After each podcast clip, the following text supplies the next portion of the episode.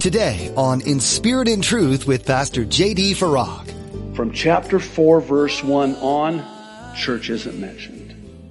Chapter 6 through 19 of the book of Revelation are all about the seven year tribulation. Guess how many times the word church is found in chapters 6 through 19? This is not a trick question. It's zero. not once. Why is the word church not in chapters 6 through 19, which is all about the seven year tribulation? Because the church isn't in the tribulation. That's why. You're listening to In Spirit and Truth the radio ministry of Pastor J.D. Farag of Calvary Chapel, Kaneohe. Pastor J.D. is currently teaching through the book of 1 Thessalonians. There are many theories concerning when the rapture will take place in regard to the tribulation. In today's message, Pastor JD discusses why he believes, through the words of the Apostle Paul, that it will happen before the tribulation. He teaches that pre tribulation is clearly stated in the book of Revelation. Now, be sure to stay with us after today's broadcast to hear how you can get your own copy of today's broadcast. Subscribe to the In Spirit and Truth podcast or download the In Spirit and Truth iPhone or Android mobile app. But for now, here's Pastor JD in the book of 1 Thessalonians chapter 4 as he continues his message, Pre-Tribulation Rapture Proof. This is the betrothal, the, the new covenant, marriage covenant.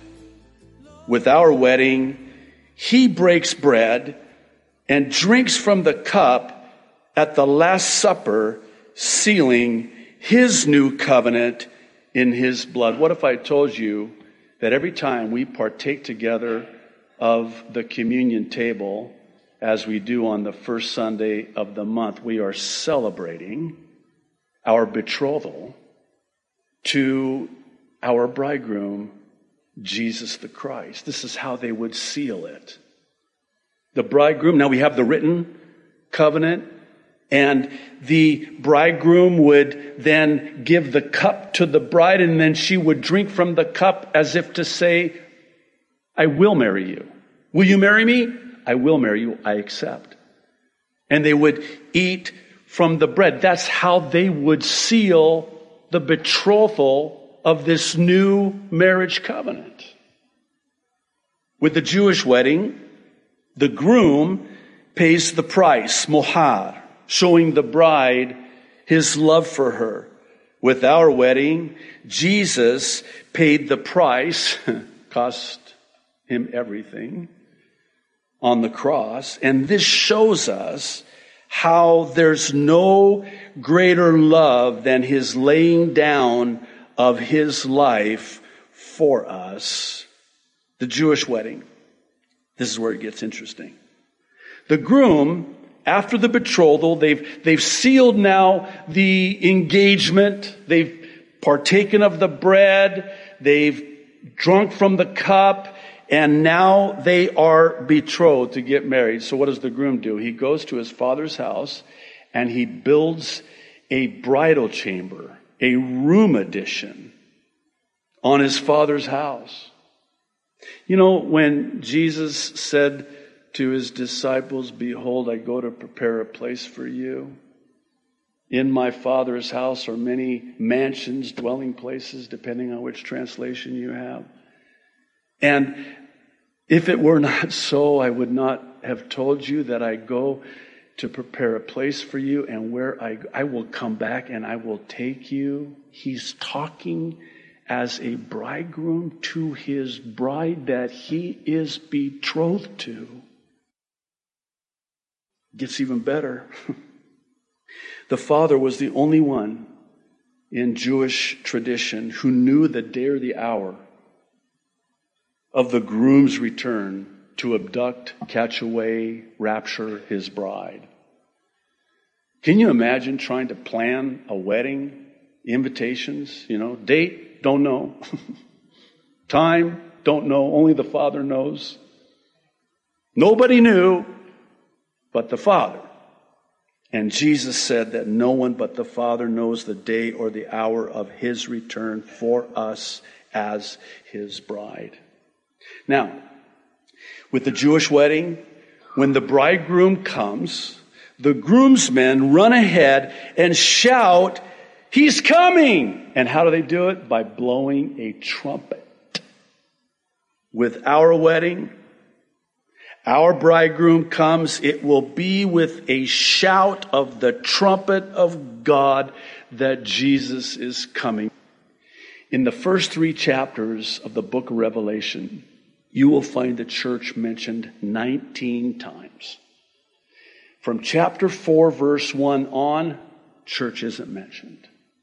Chapter 6 through 19 of the book of Revelation are all about the seven year tribulation. Guess how many times the word church is found in chapters 6 through 19? This is not a trick question. It's zero.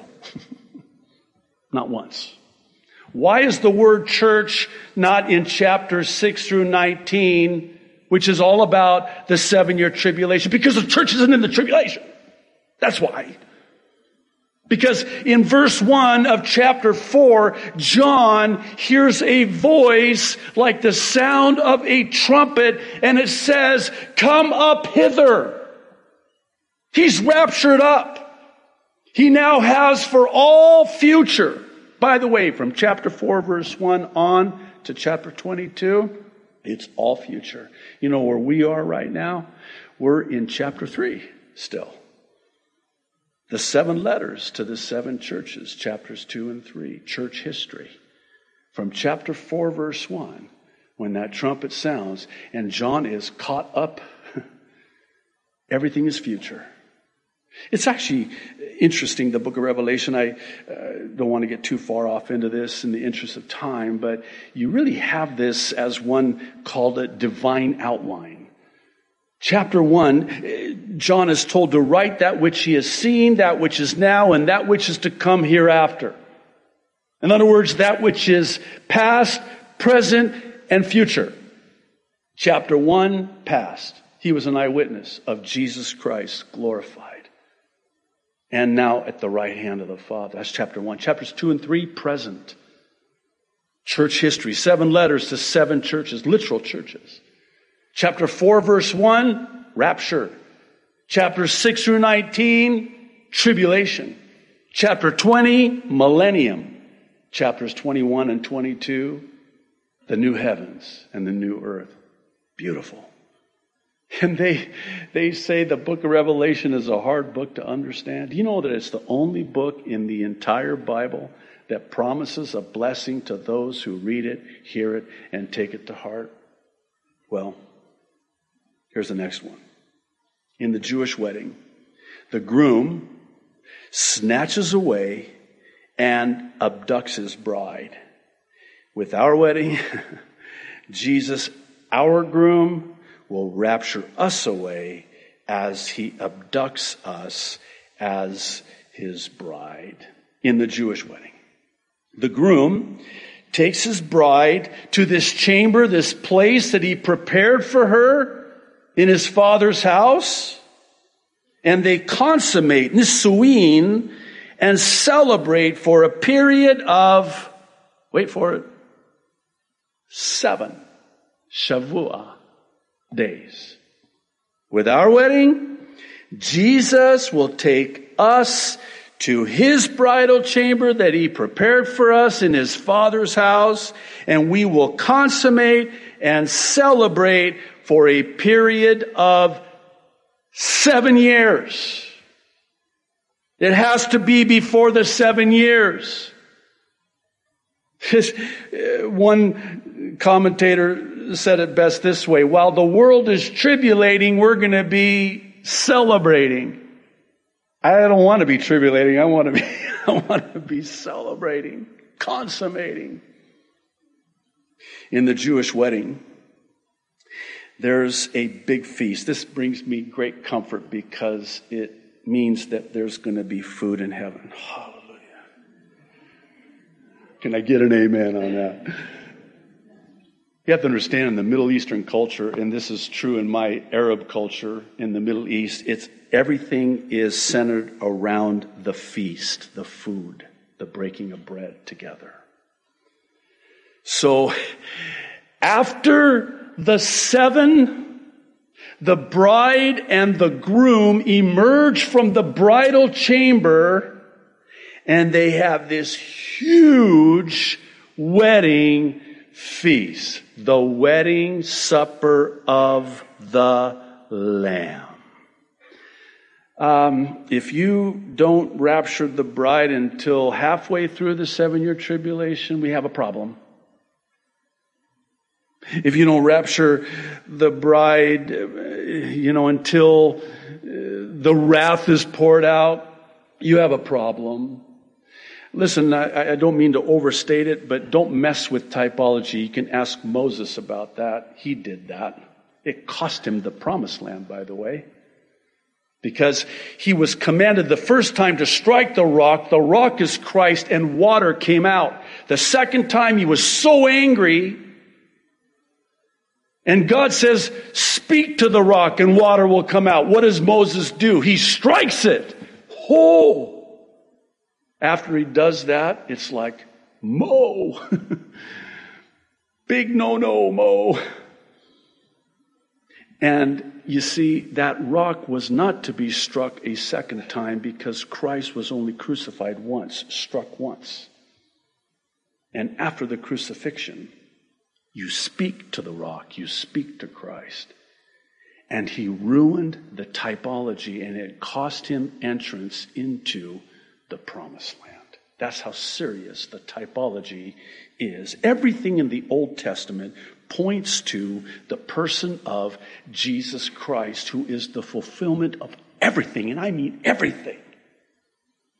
All of the, the, the sacrifices, all of the service in the temple, everything pointed to the person of Jesus Christ. One said it this way The Old Testament conceals what the New Testament reveals. What's the New Testament reveal? Jesus Christ. It all points to Him.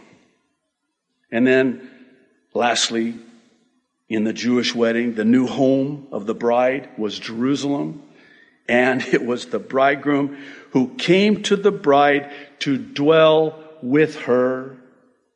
And it is from the New Jerusalem that Jesus, our bridegroom, will dwell with us forever and ever.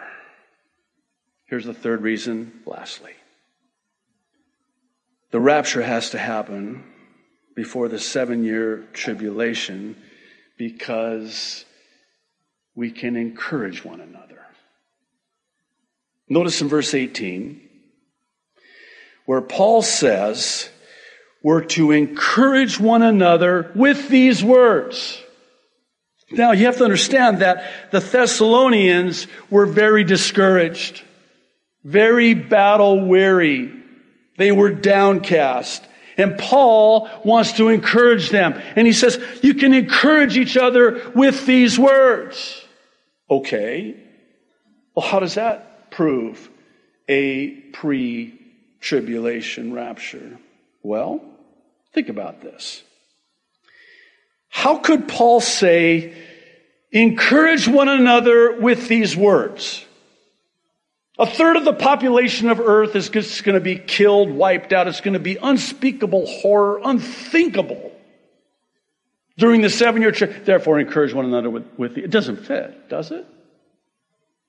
Well, how does it prove a pre tribulation rapture? Because if it were not before the seven year tribulation, the apostle Paul would be warning about surviving and not encouraging about escaping. Perhaps you've heard the rapture referred to as the great escape. I love it. I actually didn't used to love it when well intentioned Christians would say to me concerning the sound doctrine of the pre tribulation rapture, oh, you just want to escape. I'm like, yeah, you think and you don't? you want to be here for that? Have you read what's going to happen during the seven year tribulation? You want to be here for that? Lord willing, next week we're going to be in chapter 5, and the reason is, is because chapter 5 comes after chapter 4. I know that's deeply profound. 1 Thessalonians chapter 5 verse 3. Paul says, while people are saying peace and security, destruction will come on them suddenly as labor pains on a pregnant woman and they will not escape. Now, why would he say it like that? I mean, keep in mind, he just got, and by the way, there were not chapter breaks and verses. There weren't chapter and verses in the original writings that didn't come till later. So this is right after he gets done saying, we who are alive and remain will be caught up to meet and encourage each other with these words. And then after he talks about the we who were alive, he talks about the they who were alive when this happens. And uh, to me, the, the emphasis is on we will escape, they will not escape. The escape's the rapture. When sudden destruction, and the thing about sudden destruction, you know what the thing about sudden destruction is? It's sudden. Again, I know deeply, I'm not trying to be cute or clever. It's going to happen so suddenly, so quickly. And it will come upon them as a pregnant woman. I mean, this is the analogy that the Savior himself used in describing the time of the end. It will be like birth pains. It comes with greater intensity and greater frequency. And it's going to come on them, not we who are alive and remain. They will not escape. We who are alive and remain will escape. And it has to be before the seven year tribulation. There's one last thing and then we'll close and go to our prophecy update. Throughout the Old Testament, we have pictures of a pre tribulation rapture. Example Joseph takes a Gentile bride before the seven year famine. That's a picture of a pre tribulation rapture. Uh, how about Noah? Many Christians say, well, you know, the ark is salvation and no, Noah and his family represent Israel. They go into the flood and are saved in the midst of the flood. But where's Enoch? Oh, I love chapter five. I love one of my. we're told Enoch walked with God and was no more because God took him. Yeah, he raptured him. Pre flood. Pre flood. He was a pre flood believer. Yeah, that's my uh, thinking. Enoch is a picture of the church, and Noah a picture of Israel. Oh, there's many throughout the entirety of the Old Testament, but when you get to the book of Daniel, another very interesting one. You know, Shadrach, Meshach, and Abednego, you remember that? You know, from Sunday school, probably, you know, the flannel graph, and here they go into the, the fiery furnace. There's some details in that, by the way. The reason why they were thrown into that fire furnace is because they would not bow down to the image that was with six instruments played 60 cubits high, six cubits wide, 666. They would not bow down to that image. And they were cast into the, here's another detail, very important, seven times hotter fiery furnace. Not six. Look it up. Just check me out. Don't take my word for it. Be a Berean. Search the scriptures. See if this be true. It wasn't eight times hotter. No, it was seven times. What a coincidence. No coincidence. Shadrach, Meshach, and Abednego are a picture of Israel. They will go into the seven times hotter, fiery furnace of the seven year tribulation and be saved in the midst of it. Nebuchadnezzar is dumbfounded we, we put three of them in there. There's four, and the fourth looks like the Son of God. It is. It's Jesus. They're saved by Jesus in the midst of the seven times hotter fiery furnace, like Israel will be saved by Jesus, their true Messiah, in the middle of the seven year tribulation. Where's Daniel? Oh, good question. I'm glad you asked. You asked, right? He's not there. Why not? Oh, because pre furnace, Daniel is taken up, exalted to a high position pre furnace. Picture of the church. Shadrach, Meshach, and Abednego, a picture of it. You see how important it is to distinguish between the church and Israel. The rap, let me just say lastly, and I know I said that that was already the last, but this is the last lastly, okay? The rapture of the church of Jesus Christ must happen before the seven year tribulation. You be encouraged and you encourage one another. I know many of you are going through some very difficult times. And I want to encourage you with these words, with this word from God's word. I myself am so encouraged, probably couldn't tell. I mean, I think to myself that at any time that trumpet is going to sound. And my daughter Noelle and my mom, and I hope my dad too, they're going to get their bodies first. The bodily resurrection will take first. And they're going to be in the air and I'm going to meet the Lord and see them again in the air. Are you kidding me? By the way, what is Paul writing to them about to begin with? He's answering their question about their loved ones that had died. What happens to them? How does that all work together with the rapture? And one, one okay, this will be the last, last, last one. Don't you find it interesting? I do, that the Apostle Paul, this is his first epistle that he ever wrote, by the way, was to the Thessalonians. And he, as we have, have learned, wished and longed and wanted to go back because he was ran out of town. He was there, some believe, for only three weeks.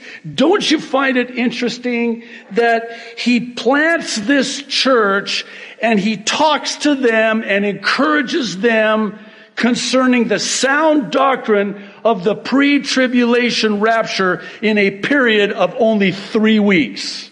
Wow. The first time the gospel is written in one of his epistles is to this church. Wow. What does that tell you? First Thessalonians has already given us some great practical advice for living for Jesus. Toward the end of the Apostle Paul's letter, we find a few verses that sum it up well. Rejoice always. Pray without ceasing. Give thanks in all circumstances, for this is the will of God in Christ Jesus for you. That may sound easy enough, but this attitude can be hard to hold on to when you're in the thick of a trial or find yourself being persecuted from all sides. When you're finding it difficult to rejoice and give thanks, you need to dive even deeper into Jesus. Through prayer, fellowship with other believers, and reading the Word, you can stand strong in the face of opposition and continue to speak the truth. Can we pray for you as you do this? We love being able to lift up our listeners to the Lord. You can connect with us by visiting our website in spiritandtruthradio.com and click on Contact under the About tab. We'll get in touch with you as soon as we can. You'll also find us on Facebook and Twitter and over on YouTube. Links to all of these are available at our website. We want to encourage you to find and begin regularly attending a church in your area too. If you're near Kaneohe, come visit us. You'll find all the information you need, including service times and directions to Calvary Chapel Kaneohe on our website. Again, that's in spiritandtruthradio.com. That website also houses all of Pastor JD's teachings, including his weekly prophecy updates. That's all we have time for today. Thanks for joining us for this in-depth study of 1 Thessalonians on In Spirit and Truth. To